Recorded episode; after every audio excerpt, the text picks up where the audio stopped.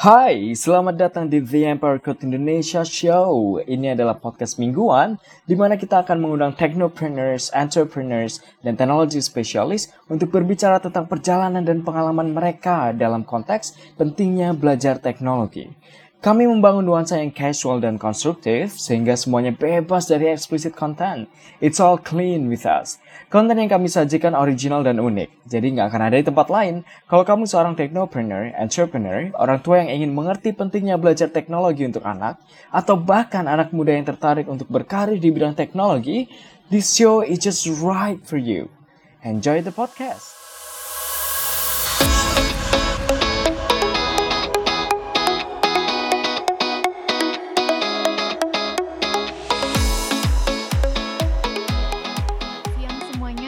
Pendengar kita juga. Saat ini kita lagi ngerekam podcast ini siang-siang. Jadi ya hari ini bersama kita juga uh, ada Pak David Manalu dari Kreologi uh, by Anyam ya. Uh, kreologi ini adalah digital bentuk dari digitalisasi UMKM di Indonesia, khususnya untuk sektor kria. Nah mungkin uh, biar saya nggak banyak dijelasin, kita bisa langsung dengar nih dari Pak David, kenapa sih doanya mengeluarkan kreologi dan apa sebenarnya lebih uh, detailnya tentang kreologi itu sendiri. Halo Mbak Diana, uh, thank you banget udah diundang ya untuk sharing di The Empire Code Indonesia. Jadi jelasin sedikit kenapa sih Duanyam itu bikin kreologi ya, platform digital UMKM. Jadi Duanyam sendiri itu sebuah wirausaha sosial dari mm -hmm. uh, dulu kita mulai di NTT, jadi menyelesaikan isu sosial dengan menyambungkan produk yang dibuat ibu-ibu di sana gitu uh, dengan pasar yang ada di Jakarta dan ekspor gitu. Nah, ada dari keuntungan kita kembalikan ke ibu-ibu di NTT yang di sana biasanya ada isu stunting sama isu uh, terkait ekonomi kayak gitu. Nah, uh, pengalaman kita enam tahun lebih gitu ya untuk menyambungkan produk ini dan melihat bagaimana perkembangan sekarang, bagaimana digital itu uh, jadi tren gitu ya dan memang bisnis itu harus beradaptasi.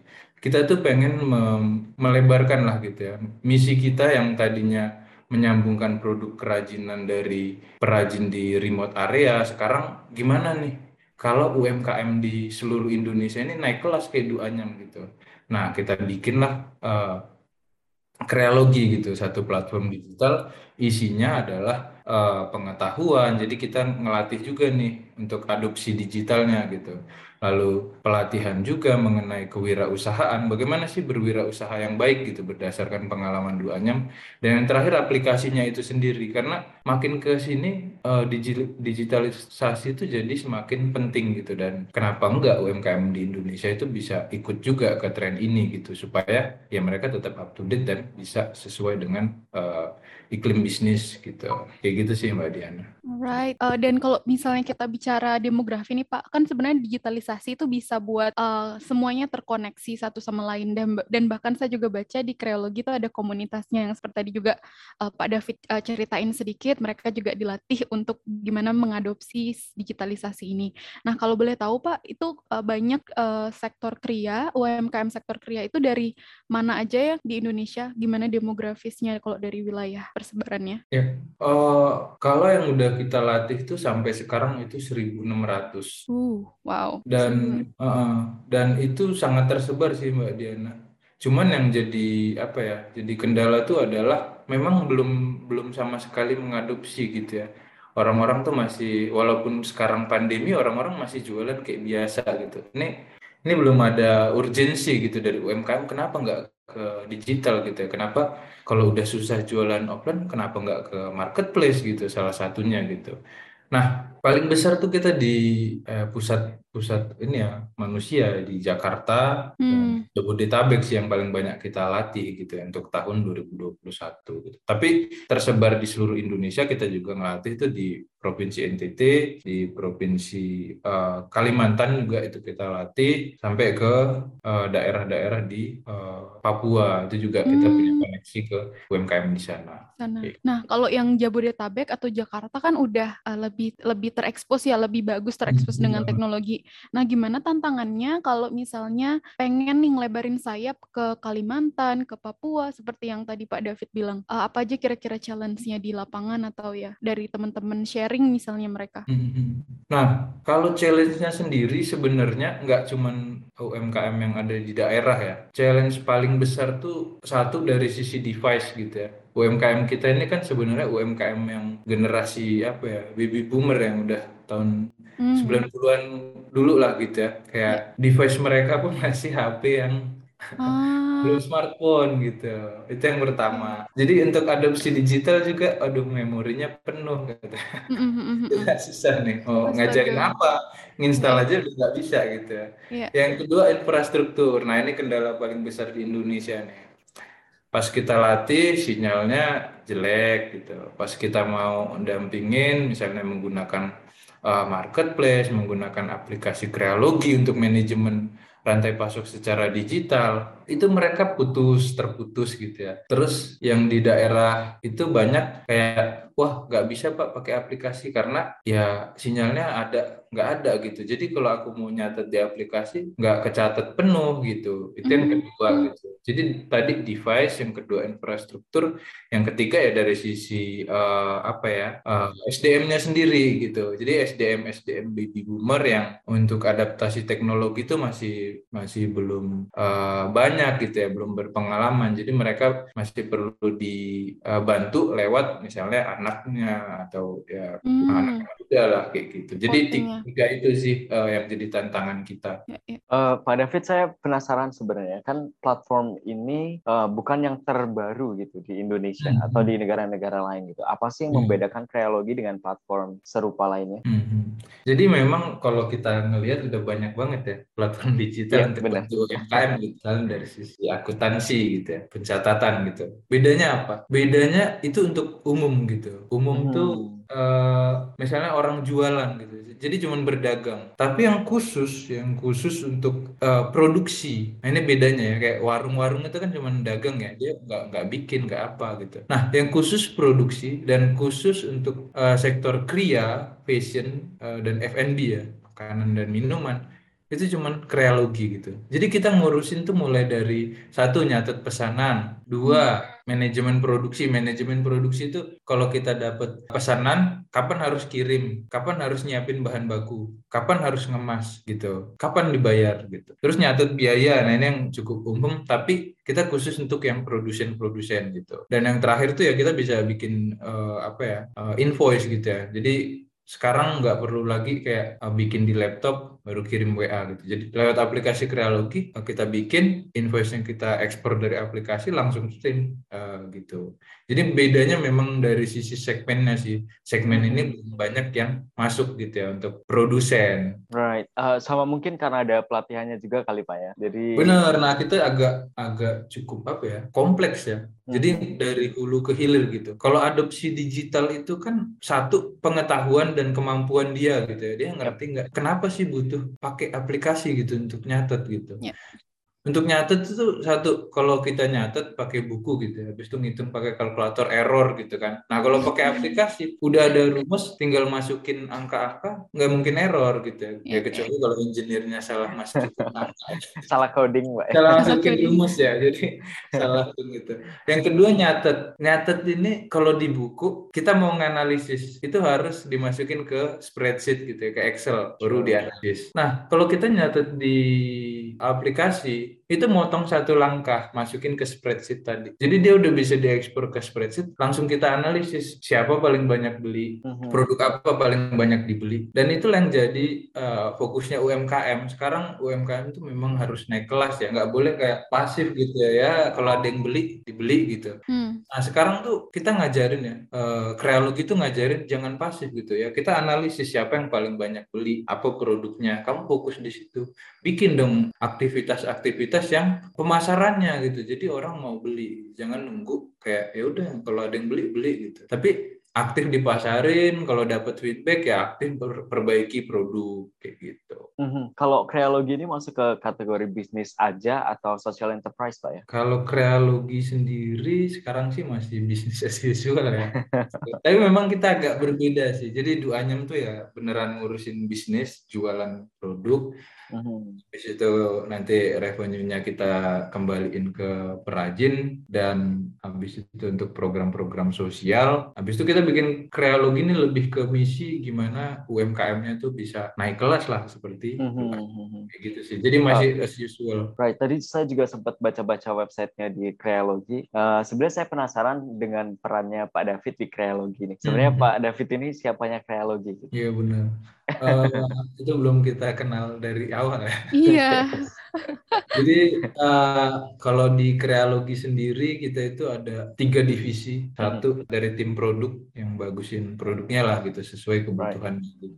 UMKM. Yang kedua itu dari tim uh, implementasi project. Nah, saya sebagai project manager di implementasi project. Objektifnya adalah tadi bagaimana kita meningkatkan kapasitas UMKM untuk bisa adopsi digital. Karena masalah terbesar kita di Indonesia ini UMKM tuh pada nggak tahu nih literasi digitalnya kurang. Kalau kita bikin produk bagus gitu ya, terus orang-orang nggak tahu cara makainya gitu ya, dan nggak ada yang ngelatih juga ya, nggak nggak ada yang bikin program pelatihan dia nggak pakai. Gitu. Nah di situ hadir uh, divisi kami yang implementasi project, kita bikin program pelatihan, kita ajarin terkait kewirausahaan, kita ajarin literasi digital, sehingga mereka ngerti itu kenapa konteksnya butuh di, uh, teknologi digital gitu ya. Habis itu selain dia mengerti konteks, mereka juga nambah pengetahuan, mereka juga uh, mengerti gitu cara pakai aplikasinya. Jadi tadi kalau udah ngerti secara manual nyatet pesanan gitu ya. Nah, nyatet pesanan yang manual kayak gini diajarin. Habis itu nyatet pesanan lewat aplikasi kayak gini diajarin. Harapannya setelah lewat program pelatihan tadi, UMKM itu udah bisa menerapkan gitu ya pencatatan digital tadi uh, dalam bisnisnya sehari-hari. Ya, nah Pak dari awal uh, kreologi di apa di desain sampai implementasinya sekarang pasti banyak nih respon dari baik itu UMKM di Jabodetabek atau sebenarnya yang masih saat ini mereka levelnya perlu ditingkatkan kapasitasnya gitu. Nah, kira-kira apa sih achievement uh, dari kreologi sendiri dan juga mungkin Pak David bisa share juga sebagai project manager ada nggak sih momen-momen yang bikin uh, Pak David yakin kalau ini tuh bakal bakal sustain dan harus terus di, di diteruskan gitu karena bermanfaat.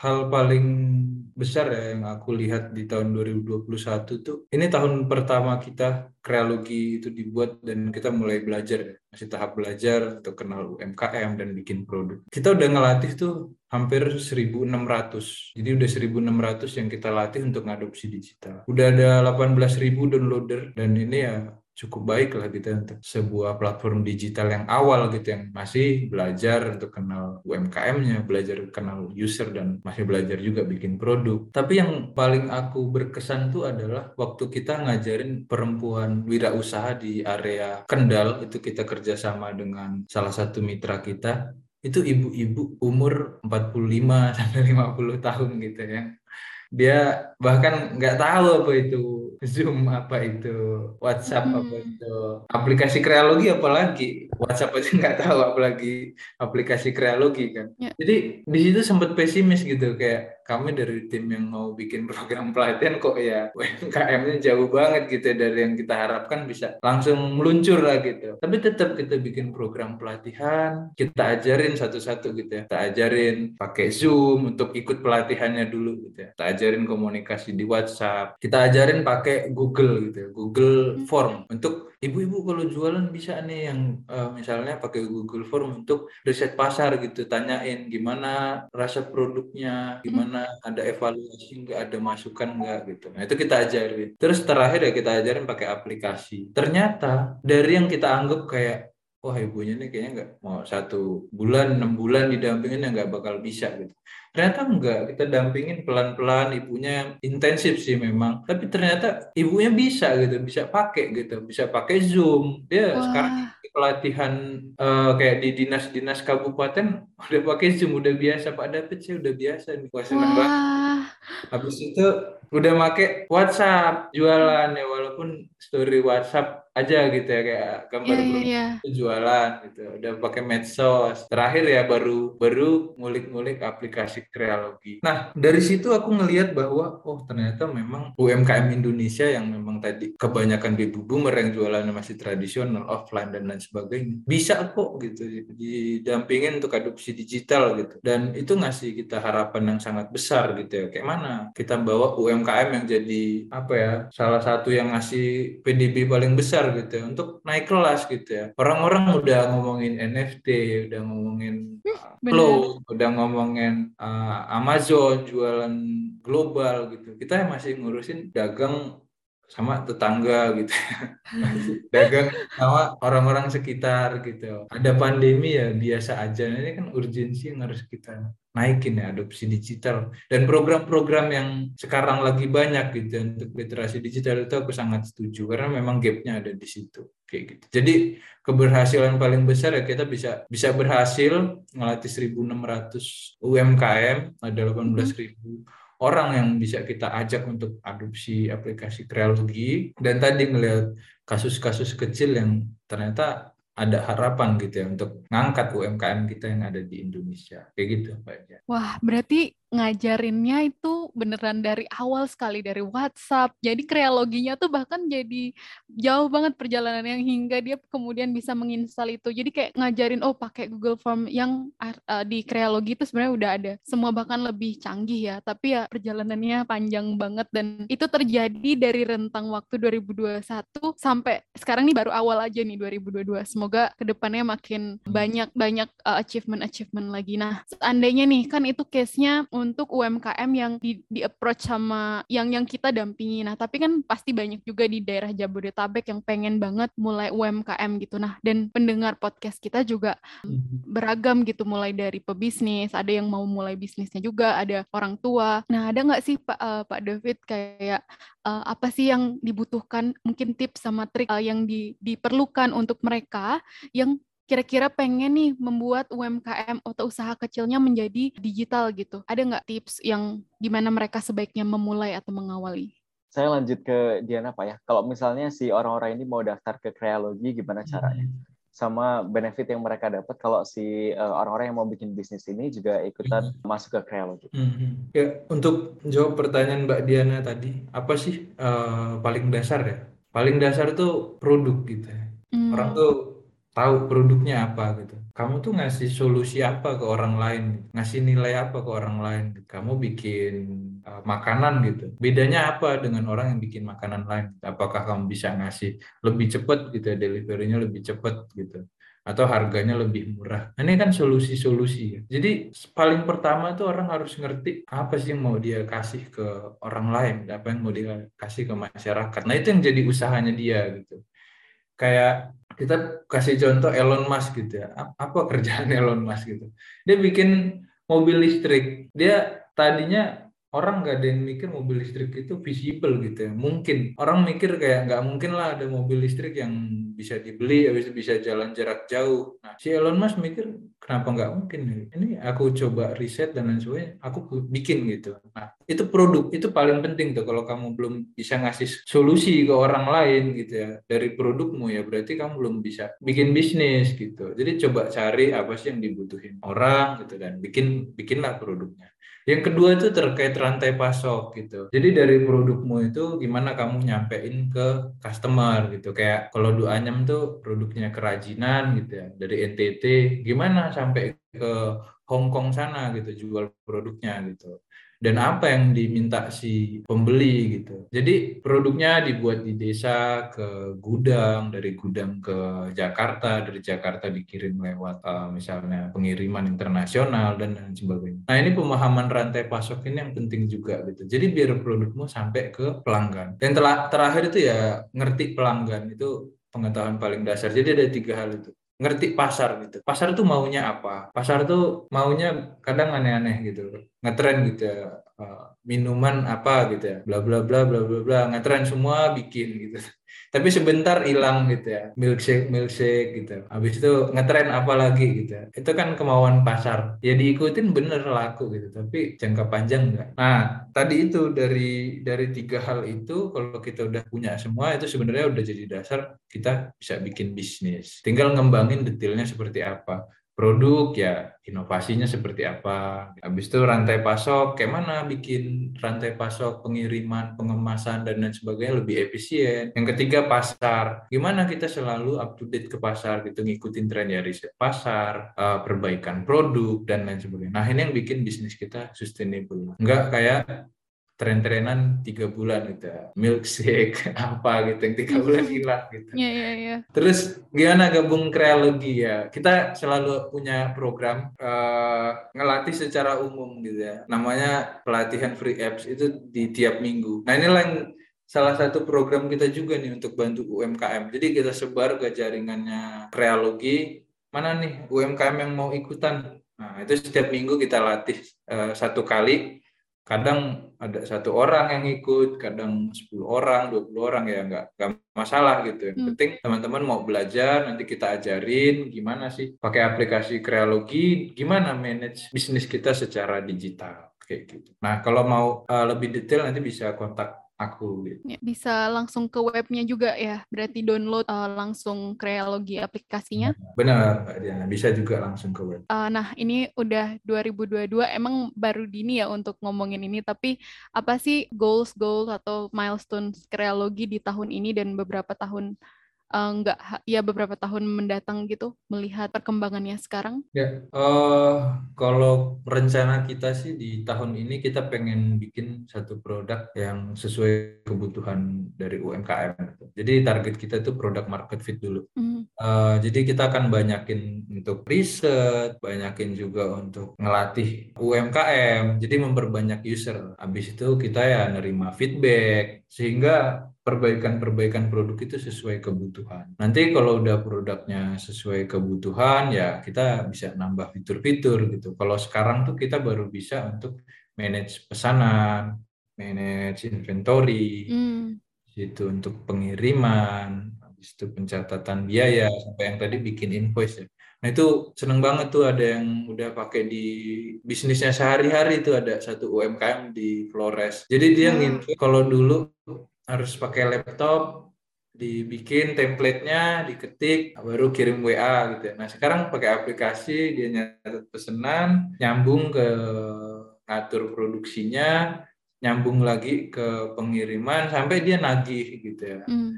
Itu seneng banget gitu. Jadi memang lebih ke produk market fit sih di tahun ini. Nah, untuk ke depannya ya kita memang pengen menyebarkan ya. Karena kreologi itu nggak cuman aplikasi, kita juga ngasih pelatihan untuk uh, eh, UMKM bisa lebih uh, mengadopsi digital dan mengerti kewirausahaan. Kita juga punya ekosistem kreologi. Jadi kita habis dampingin tuh nggak dilepas. Yeah. Kita, kita masukin grup WA di situ cerita tuh kayak Mas David aku ada kendala seperti ini seperti ini hmm. gitu. Nanti ada dari timku yang ngasih masukan gitu ya. Jadi misal kendalanya, oh dia ini dari sisi produk tuh ada yang kurang gitu ya. Kita kasih masukan. Produk tuh perlu standar kualitas ini, habis itu di, diperbaiki desainnya seperti ini. Nah nanti mereka memperbaiki tuh gitu. Terus ada juga IG Live ya. Jadi di situ cerita UMKM sukses. Jadi dari yang UMKM di komunitas kreologi itu kita ngundang nih UMKM UMKM mana yang istilahnya levelnya di atas mereka satu lah. Hmm. Jadi nggak ngundang kayak misalnya perusahaan besar gitu untuk cerita kesuksesan yang enggak gitu. Jadi kita hmm. ngundang satu level di atas mereka, terus cerita, aku bisa dapat pesanan seribu tuh caranya gini gini gini. Nah itu naikin confidence mereka. Oh ini aku kenal ini orangnya ini.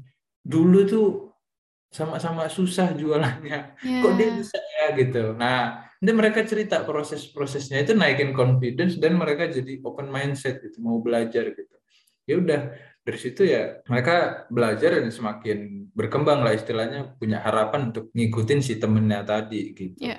ini ekosistem yang kita bangun supaya ya uh, UMKM-nya bisa lah gitu ya ngikutin tren habis itu bisa produknya sesuai pasar dan bisa nyelesain kendala-kendala yang dia hadapi dengan dampingan dari kreologi kayak gitu. Wah, menarik banget dan sangat inspiring Pak David. Dari saya Mungkin dari Kak Tri ada pertanyaan lagi tambahan? Pernah stres nggak sih Pak ketika menghandle kreologi? Udah kelihatan sih melihat ceritanya. Wow, stres tuh kayaknya jadi makanan sehari-hari. Iya, paling bikin stres kenapa Pak? Waktu ini, aku kan sebagai project manager ya di kreologi. Itu kan manage beberapa project. Itu pernah tuh delapan project jalan barengan, delapan program pelatihan.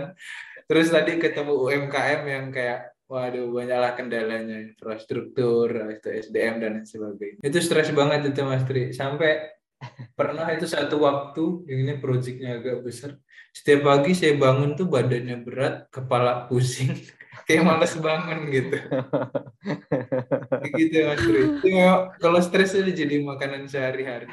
Kalau pas kayak gitu ngadepinnya gimana, Pak? Nah, ini berdasar pengalaman juga. Jadi sebelum jadi project manager, aku kan koordinator. Yang aku pahamin tuh untuk menghadapi stres tuh kita harus punya pengalaman stres yang lebih kecil dulu gitu ya. Jadi dikasih tanggung jawab yang ada stresnya dulu gitu. Kasih tanggung jawab besar, terus kita stres, tapi kita mencapai target gitu ya, nyelesain tugasnya gitu. Di situ tuh kita membangun apa ya, kepercayaan diri gitu oh ini aku pernah ngalamin nih. Tugasnya besar habis itu kayaknya nggak mungkin aku stres tapi selesai-selesai juga gitu. Jadi gimana ngadapin stres tuh ya dikasih stres dulu. Belajar pengalaman stres dulu. Jadi yang teman-teman ya teman-teman yang mau belajar bisnis kalau belum pernah stres stres dulu ya. Yang penting jangan kelewatan Right. Dan kunci untuk menghadapinya ya hadapin gitu Pak. Iya. Benar, jadi hadapin. Jadi kalau kita udah punya pengalaman tuh kita ngerti bahwa stres ini sementara dan ya. nanti pasti bisa selesai. Tapi kalau tips-tipsnya biasanya kita ngadepinnya tuh cari akar masalah kenapa kita stres gitu. Biasanya kan kita nggak tahu caranya ya. Ya. Kalau kita tahu caranya nggak mungkin stres gitu. Iya, Jadi cari akar, akar masalahnya, terus dari akar masalah itu cari opsi-opsi apa solusinya. Ya. Cari opsi-opsi apa solusinya, terus opsi opsi mana nih yang paling memungkinkan gitu ya. Opsi mana yang paling mungkin di saat itu gitu. Ya udah coba dilaksanain. Kalau gagal ya coba lagi gitu ya. Cari akar masalah, opsi-opsi lagi gitu. Opsi dua, opsi tiga dicoba semua. Memang ngadepin stres tuh ya di dihadapin aja sih gitu. Exactly. Yang penting jangan berhenti, jangan mundur, Pak ya. Benar, jangan berhenti, jangan mundur sama jangan kelanjutan stresnya. That's true. Dan nggak kerasa kita udah 30 menit. Mungkin setelah ini uh, kita mau minta Pak David untuk kasih pesan terakhir deh buat pendengar sekalian karena pendengar kita lumayan beragam, mungkin mungkin pesan Pak David untuk orang-orang yang akan mulai mendirikan bisnisnya mereka hmm. dan yang ada hubungannya dengan uh, digital. Jadi kalau pesan dari aku yang uh, be udah beberapa tahun ini membangun juga untuk Duanyam dan Kreologi, hmm.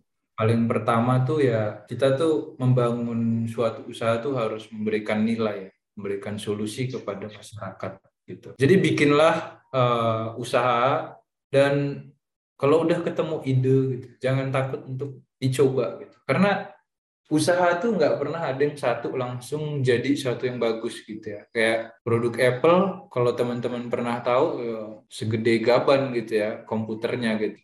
Kalau kita pikir itu nggak ada yang mau beli ya benar gitu hmm. zaman dulu gitu. Tapi kan inovasi-inovasi nanti menghasilkan produk yang lebih baik gitu jadi kalau udah punya ide ya dilakuin, habis itu produknya diperbaikin. Paling penting tuh ya harus beradaptasi. Nah ini hubungannya juga dengan teknologi digital. Zaman sekarang kalau kita nggak beradaptasi ya usaha kita mati gitu. Konsep ya. yang aku bisa kasih tahu ya kalau kita pandemi nggak bisa ketemu orang, nggak bisa jualan secara offline, ya bisnis kita mati gitu. Caranya gimana? Adaptasi, adaptasi digital, jualan di marketplace, jualan di medsos dan lain sebagainya gitu. Jadi teman-teman yang mau memulai usaha, pastiin produkmu memberikan nilai ke orang lain, jangan takut untuk dimulai dan yang ketiga selalu beradaptasi terutama adaptasi digital. Itu aja Mas Tri. Alright, very clear to me. Thank you very much Pak David untuk waktunya hari ini. Sama-sama. Kita juga Ray. jadi punya banyak banget masukan gitu. Jadi Siap. eh, biar untuk eh, teman-teman di sana yang lagi mau ngebangun bisnisnya atau yang mau udah mulai jalan bisnisnya tapi masih agak bingung dengan digitalisasi dari produknya mereka, mudah-mudahan dapat insight-insight tersendiri. Dan nanti kalau misalnya butuh bantuan dari doanya atau dari kreologi, kalian tinggal eh, hubungi ke kontak yang akan kita sediakan juga. Siap, Mas. Sip. Thank you banget Mbak Mas thank you so much Pak David. Terima kasih juga Pak David untuk Ya, Mbak waktunya. Senang bisa sharing-sharing di The Empire Code. Sure. Sukses Nanti terus buat kreologi dan Siap, sukses juga Mas Tri, Mbak Diana. sih, Pak. Nanti kami eh, kabarin kalau misalnya udah publish ya Pak David. Siap. Nah, boleh. Sip. Nanti diundang lagi nggak Mbak Diana? Boleh, boleh nanti ketika ada inovasi-inovasi baru dan ada hal-hal Boleh, boleh baru, Pak. tentunya tetap kita update, tetap kita akan undang nanti suatu hari nanti lagi. Yes, Thank you. sure. Alright, thank you sekali lagi Pak David.